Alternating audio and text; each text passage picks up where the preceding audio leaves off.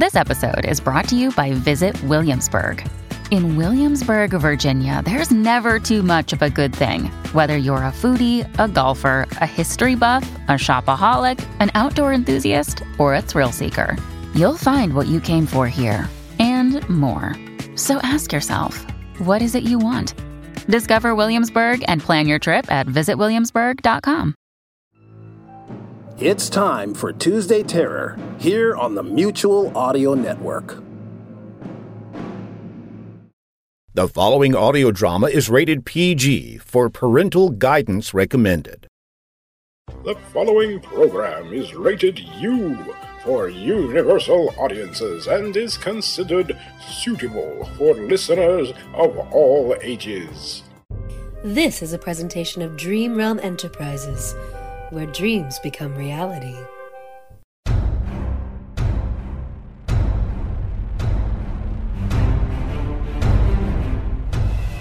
Welcome to Dream Realm Enterprises Horror Anthology Series Tales from a Dark Realm. This episode is titled The Legend of Sleepy Hollow, written by Washington Irving.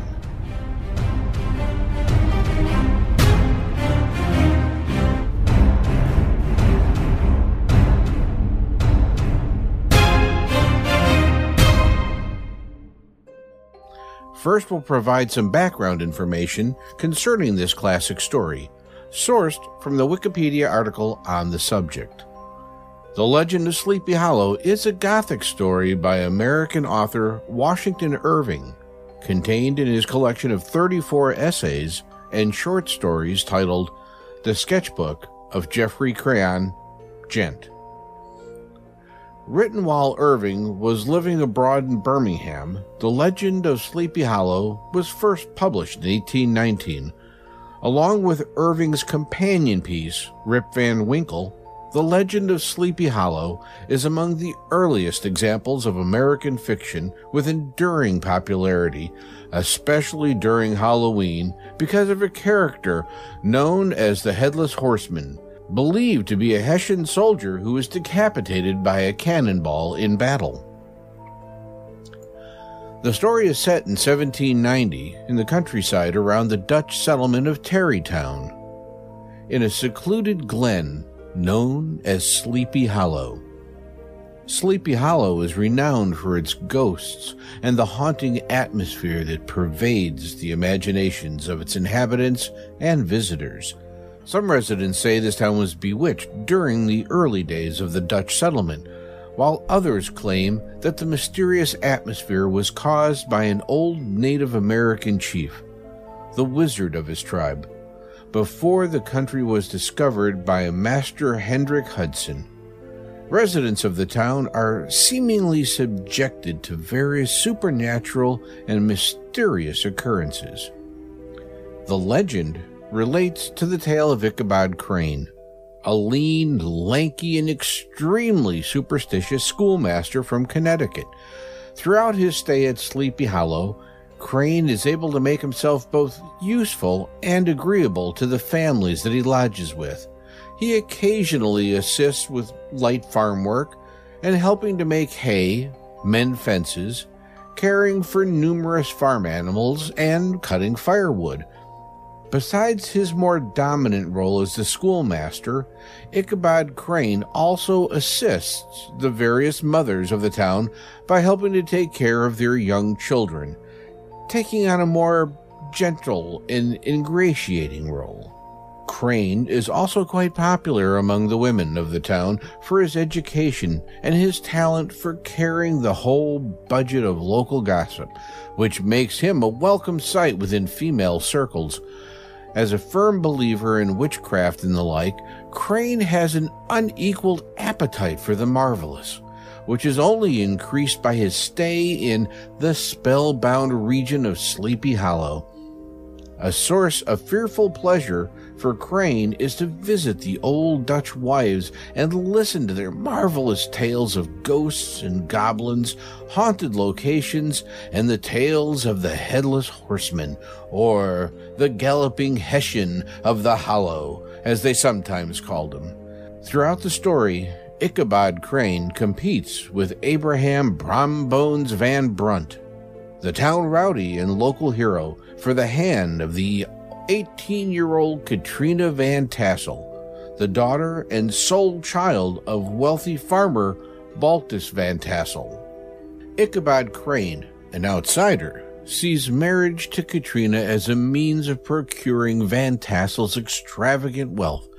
Brom, unable to force Ichabod into a physical showdown to settle things, plays a series of pranks on the superstitious schoolmaster. The tension among the three continues for some time and is soon brought to a head. On a placid autumn night, the ambitious Crane attends a harvest party at the Van Tassel's homestead. He dances, partakes in the feast, and listens to ghostly legends told by Brom and the locals. But his true aim is to propose to Katrina after the guests leave. His intentions, however, are ill fated as he fails to secure Katrina's hand. The following is an excerpt from the book.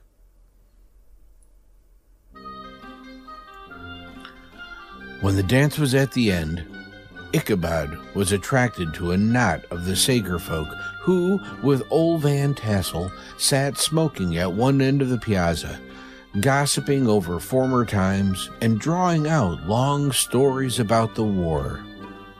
This neighborhood, at the time of which I was speaking, was one of those highly favored places which abound within chronicle and great men. The British and American line had run near it during the war. It had, therefore, been the scene of marauding and infested with refugees, cowboys, and all kinds of border chivalry. Just sufficient time had elapsed to enable each storyteller to dress up his tale with a little becoming fiction.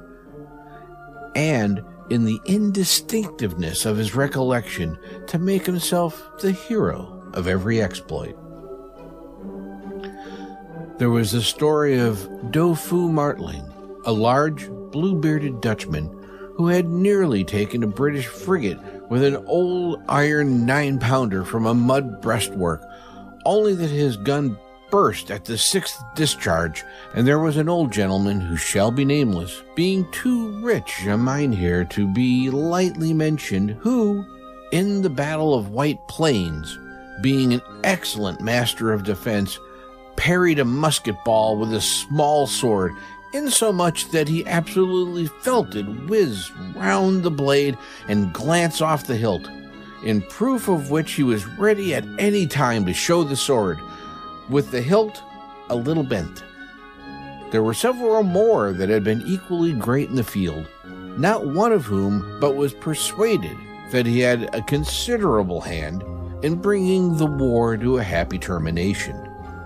But all these were nothing to the tales of ghosts and apparitions that succeeded.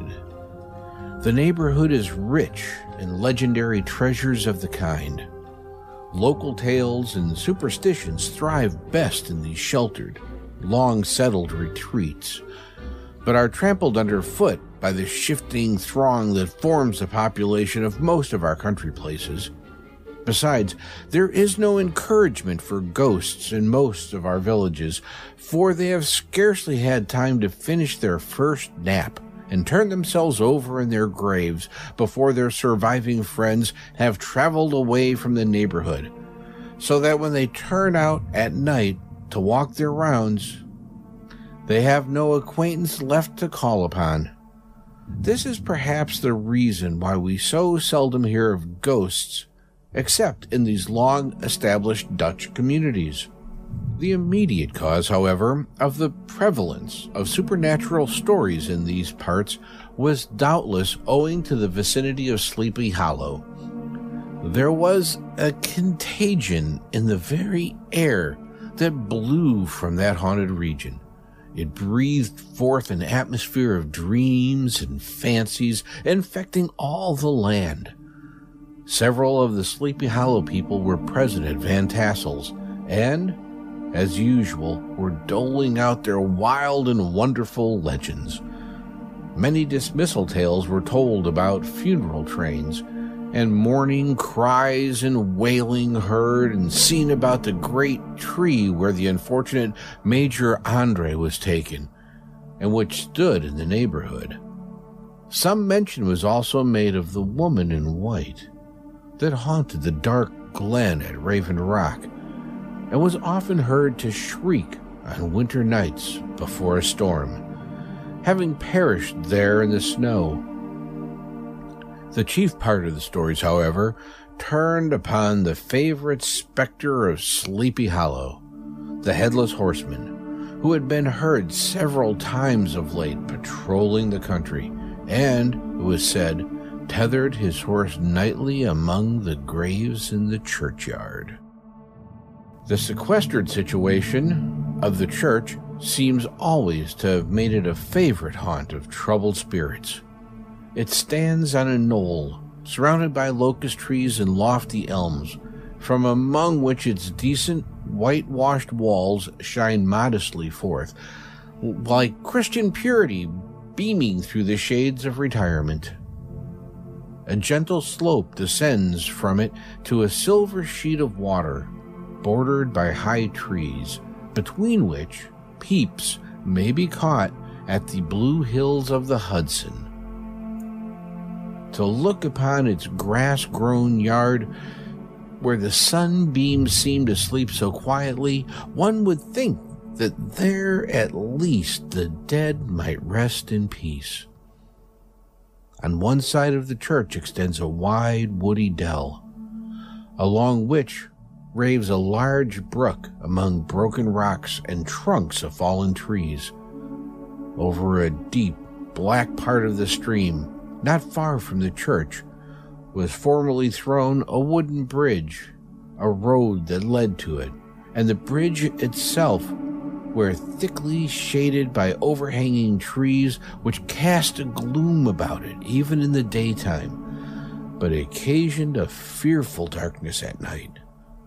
Such was one of the favorite haunts of the headless horseman, and the place where he was most frequently encountered. The tale was told by old Brouwer, a most heretical disbeliever in ghosts, how he met the horseman returning from his foray into Sleepy Hollow and was obliged to get up behind him, how they galloped over bush and brake, over hill and swamp, until they reached the bridge, when the horseman suddenly turned into a skeleton, threw old Brouwer into the brook, and sprang away over the treetops with a clap of thunder. The story was immediately matched by a thrice marvelous adventure of Brom Bones, who made light of the galloping Hessian as an arrogant jockey. He affirmed that on returning one night from the neighboring village of Sing Sing, he had been overtaken by this midnight trooper, that he had offered to race him for a bowl of punch, and should have won it too. For Daredevil beat the goblin horse all hollow but just as they came to the church bridge, the Hessian bolted and vanished in a flash of fire. All these tales told in that drowsy undertone with which men talk in the dark. The countenances of the listeners only now and then receiving a casual gleam from the glare of a pipe sank deep in the mind of Ichabod. He repaid them in kind with large extracts from his invaluable author, Cotton Mather, and added many marvelous events that had taken place in his native state of Connecticut and fearful sights which he had seen in his nightly walks about Sleepy Hollow. The revel now gradually broke up. The old farmers gathered together their families and their wagons and were heard for some time rattling along the hollow roads over the distant hills. Some of the damsels mounted on pillions behind their favorite swains, and their light hearted laughter, mingling with the clatter of hoofs, echoed along the silent woodlands, sounding fainter and fainter until they gradually died away. And the late scene of noise and frolic was all silent and deserted. Ichabod only lingered behind, according to the custom of country lovers, to have a tete a tete with the heiress, fully convinced that he was now on the high road to success. What passed at this interview, I will not pretend to say, for in fact I do not know. Something, however, I fear me must have gone wrong, for he certainly sallied forth after no very great interval with an air quite desolate and crestfallen. Oh, these women, these women. Could that girl have been playing off any of her coquettish tricks? Was her encouragement of the poor pedagogue all a mere sham to secure her conquest of his rival. Heaven only knows, not I. Let it suffice to say Ichabod stole forth with the air of one who'd been sacking a hen roost rather than a fair lady's heart, without looking to the right or left to notice the scene of rural wealth on which he had so often gloated. He went straight to the stable, and with several hearty cuffs and kicks roused his steed most uncourteously from the comfortable quarters in which he was soundly sleeping. Dreaming of mountains of corn and oats and whole valleys of timothy and clover. It was a very witching time of night that Ichabod, heavy hearted and crestfallen, pursued his travels homeward. Along the sides of the lofty hills which rise above Tarrytown, and which have been traversed so cheerily in the afternoon. The hour was as dismal as himself. Far below him, the Tappan Zee spread its dusky and indistinct waste of waters, with here and there the tall mast of a sloop, riding quietly at anchor under the land. In the dead hush of midnight, he could even hear the barking of the watchdog from the opposite shore of the Hudson, but it was so vague and faint as only to give an idea of his distance from this faithful companion of man. Now and then, too, the long drawn crowing of a cock, accidentally awakened, would sound off, far, far off, from some farmhouse away among the hills but it was like a dreaming sound in his ear. No sign of life occurred near him, but occasionally the melancholy chirp of a cricket, or perhaps the guttural twang of a bullfrog from a neighboring marsh, as if sleeping uncomfortably and turning suddenly in his bed. All the stories of ghosts and goblins that he had heard in the afternoon now came crowding upon his recollection. The night grew darker and darker. The stars seemed to sink deeper into the sky, and driving clouds occasionally hid them from his sight. He had never felt so lonely and dismal. He was, moreover, approaching the very place where many of the scenes of the ghost stories had been laid.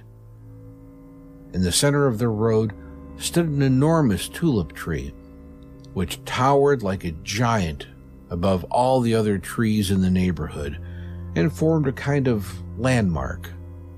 Its limbs were gnarled and fantastic, large enough to form trunks for ordinary trees, twisting down almost to the ground and rising again into the air. It was connected with the tragical story of the unfortunate Andre, who had been taken prisoner hard by and was universally known by the name of Major Andre's Tree. The common people regarded it with a mixture of respect and superstition, partly out of sympathy for the fate of its ill starred namesake, and partially from the tales of strange sights and doleful lamentations told concerning it. As Ichabod approached this fearful tree, he began to whistle. He thought his whistle was answered, but it was a blast sweeping sharply through the dry branches. As he approached a little nearer, he thought he saw something white hanging in the midst of the tree. He paused and ceased whistling, on looking more narrowly, perceived that it was a place where the tree had been scathed by lightning, and the white wood laid bare.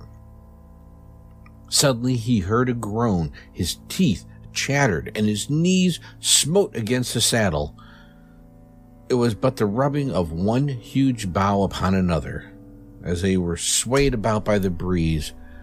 He passed the tree in safety, but new perils lay before him.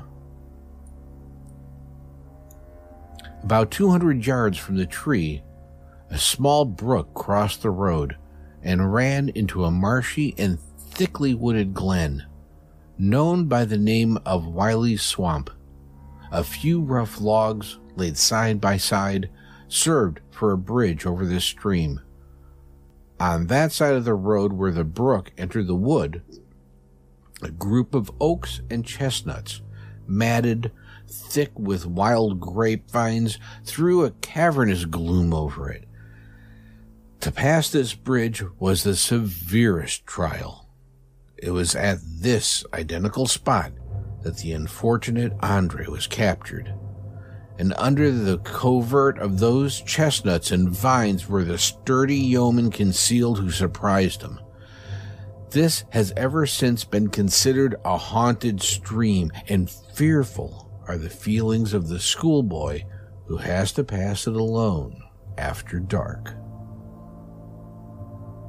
As he approached the stream, his heart began to thump, and he summoned up, however, all his resolution, gave his horse half a score of kicks in the ribs, and attempted to dash briskly across the bridge. But instead of starting forward, the perverse old animal made a lateral movement and ran broadside against the fence. Ichabod, whose fears increased with the delay, jerked the reins on the other side and kicked lustily into, with the contrary foot. It was all in vain. His steed started, it is true, but it was the only plunge in the opposite side of the road into the thicket of brambles and alder bushes. The schoolmaster now bestowed both whip and heel upon the starving ribs of old Gunpowder, who dashed forward, snuffling and snorting, but came to a stand just by the bridge with a suddenness that had nearly sent his rider sprawling over his head. Just at that moment, a plashy tramp by the side of the bridge caught the sensitive ear of Ichabod. In the dark shadow of the grove, on the margin of the brook, he beheld something huge, misshapen, and towering. It stirred not, but seemed gathered up in the gloom, like some gigantic monster ready to spring upon the traveler. The hair of the affrighted pedagogue rose upon his head with terror. What was to be done? To turn and fly was now too late, and besides, what chance was there of escaping ghost or goblin, if such it was, which could ride upon the wings of the wind? Summoning up, therefore, a show of courage, he demanded in stammering accents, Who are you? He received no reply. He repeated his demand in a still more agitated voice. Still, there was no answer. Once more he cudgeled the sides of the inflexible gunpowder, and shutting his eyes, broke forth with involuntary fervor into a psalm tune. Just then, the shadowy object of alarm put itself in motion, and with a scramble and a bound stood at once in the middle of the road.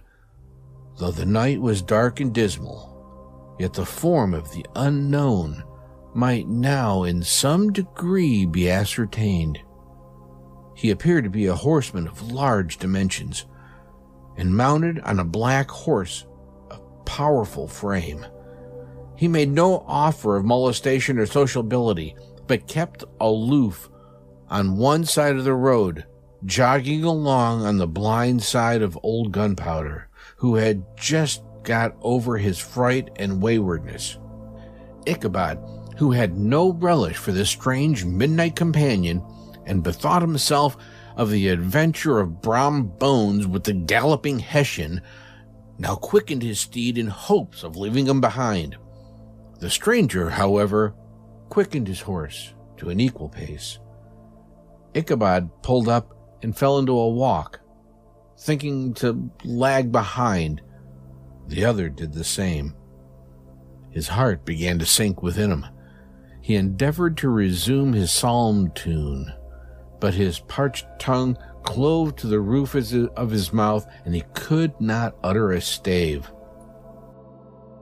There was something in the moody and dogged silence of this pernicious companion that was mysterious and appalling. It was soon fearfully accounted for. On mounting a rising ground, which brought the figure of his fellow traveler in relief against the sky, gigantic in height and muffled in a cloak, Ichabod was horror struck on perceiving that he was headless. But his horror was still more increased on observing that the head, which should have rested on his shoulders, was carried before him on the pommel of his saddle. His terror rose to desperation. He rained a shower of kicks and blows upon gunpowder, hoping by a sudden movement to give his companion the slip. But the spectre started full jump with him. Away then they dashed through thick and thin, stones flying and sparks flashing at every bound. Ichabod's flimsy garments fluttered in the air as he stretched his long, lank body away over his horse's head in the eagerness of his flight. They had now reached the road which turns off to Sleepy Hollow, but Gunpowder, who seemed possessed with a demon, instead of keeping up it, made an opposite turn and plunged headlong downhill to the left. This road leads through a sandy hollow shaded by trees for about a quarter of a mile, where it crossed the bridge famous in goblin story, and just beyond the swell, the green knoll on which stands the whitewashed church. As yet, the panic of the steed had given his unskilful rider an apparent advantage in the chase, but just as he got halfway through the hollow, the girths of the saddle gave way, and he felt it slipping from under him. He seized it by the pommel and endeavored to hold it firm, but in vain, and had just time to save himself by clasping old gunpowder round the neck when the saddle fell to the earth. And he heard it trampled underfoot by his pursuer. For a moment, the terror of Hans Van Ripper's wrath passed across his mind, for it was his Sunday saddle but this was no time for petty fears. The goblin was hard upon his haunches, and, unskilful rider that he was, he had much ado to maintain his seat, sometimes slipping on one side, sometimes on another, and sometimes jolted on the high ridge of his horse's backbone with a violence that he verily feared would cleave him asunder. An opening in the trees now cheered him with hopes that the church bridge was at hand. The wavering reflection of a silver star in the bosom of the brook told him that he was not mistaken. He saw the walls of the church dimly glaring under the trees beyond. He recollected the place where Brom Bones's ghostly competitor had disappeared. If I can just reach that bridge, thought Ichabod, I am safe. Just then he heard the black steed panting and blowing close behind him. He even fancied that he felt his hot breath. Another convulsive kick in the ribs, and old Gunpowder sprang upon the bridge. He thundered over the resounding planks. He gained the opposite side, and now Ichabod cast a look behind him to see if his pursuer should vanish, according to the rule, in a flash of fire and brimstone.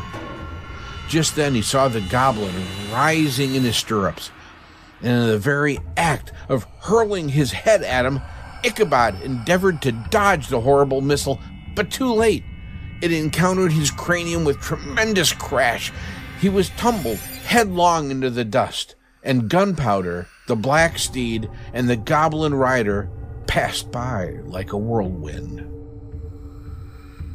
The next morning, the old horse was found without his saddle, and with the bridle under his feet, soberly cropping the grass at his master's gate. Ichabod did not make his appearance at breakfast. Dinner hour came, but no Ichabod.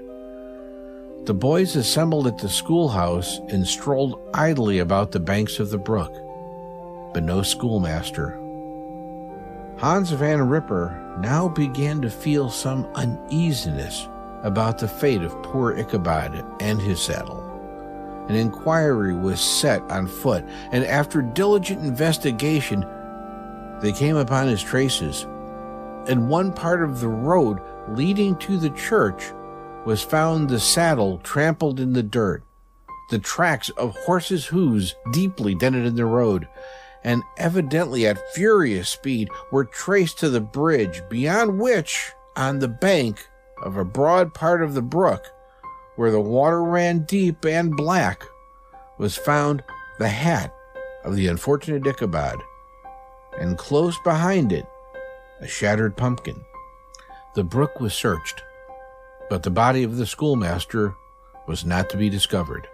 Hans Van Ripper, as executor of his estate, examined the bundle which contained all of his worldly effects. They consisted of two shirts and a half, two stocks for the neck, a pair or two of worsted stockings, an old pair of corduroy small clothes, a rusty razor, a book of psalm tunes full of dog ears, and a broken pitch pipe. As to the books and furniture of the schoolhouse, they belonged to the community, excepting Cotton Mather's History of Witchcraft, a New England almanac, and a book of dreams and fortune telling, in which last was a sheet of foolscap, much scribbled and blotted in several fruitless attempts to make a copy of verses in honor to, of the heiress of Van Tassel.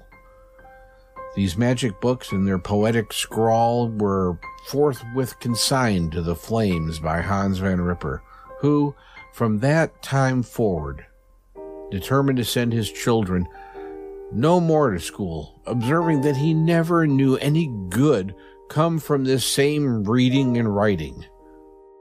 Whatever money the schoolmaster possessed, and he had received his quarter's pay but a day or two before, he must have had about his person at the time of his disappearance. The mysterious event caused much speculation at the church on the following Sunday. Knots of gazers and gossips were collected in the churchyard, at the bridge, at the spot where the hat and pumpkin had been found.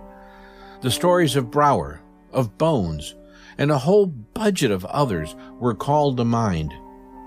And when they had diligently considered them all, and compared them with the symptoms of the present case, they shook their heads and came to the conclusion that Ichabod had been carried off by the galloping Hessian. As he was a bachelor and in nobody's debt, nobody troubled his head any more about him.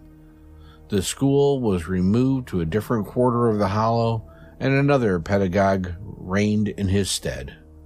It is true, an old farmer who had been down to New York on a visit several years after, and from whom his account of the ghostly adventure was received, brought home the intelligence that Ichabod Crane was still alive, and he had left the neighborhood partly through fear of the goblin and Hans Van Ripper, and partly in mortification at having been suddenly dismissed by the heiress, that he had changed his quarters to a distant part of the country, had kept school and studied law at the same time, had been admitted to the bar, turned politician, electioneered, written for the newspapers, and finally had been made a justice of the ten pound court.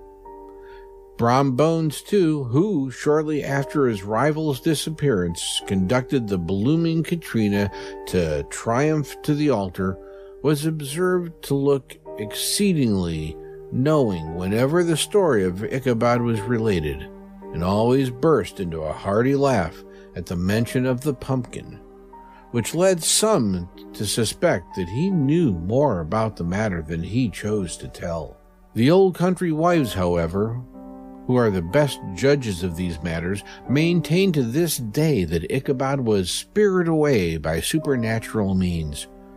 and it is a favorite story often told about the neighborhood around the winter evening fire. The bridge became more than ever an object of superstitious awe, and that may be the reason why the road has been altered of late years as to approach the church by the border of the mill pond.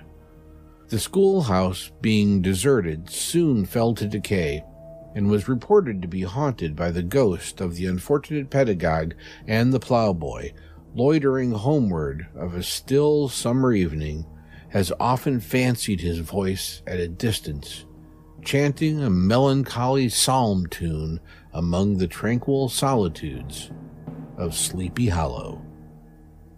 The end. This has been Paul RBC presenting Tales from a Dark Realm from Dark Realm Enterprises. Tonight's story was titled The Legend of Sleepy Hollow, which was written by Washington Irving. The post production editor, sound designer, director, and producer was Jonathan Patrick Russell. The music heard in this program was provided by Kevin MacLeod. Join us again for another frightening story. This program is copyright 2022, all rights reserved, and is brought to you by Dream Realm Enterprises, warping to new dimensions. You're listening to Tuesday Terrors on the Mutual Audio Network. Tomorrow is our weekly anthology for science fiction and fantasy as Lothar Tuppen brings you Wednesday Wonders. Subscribe to the full Mutual Audio Network feed for every day of amazing audio, or find the Wednesday Wonders feed in your favorite podcast player. And thank you for listening, everybody. The Mutual Audio Network, listening and imagining together.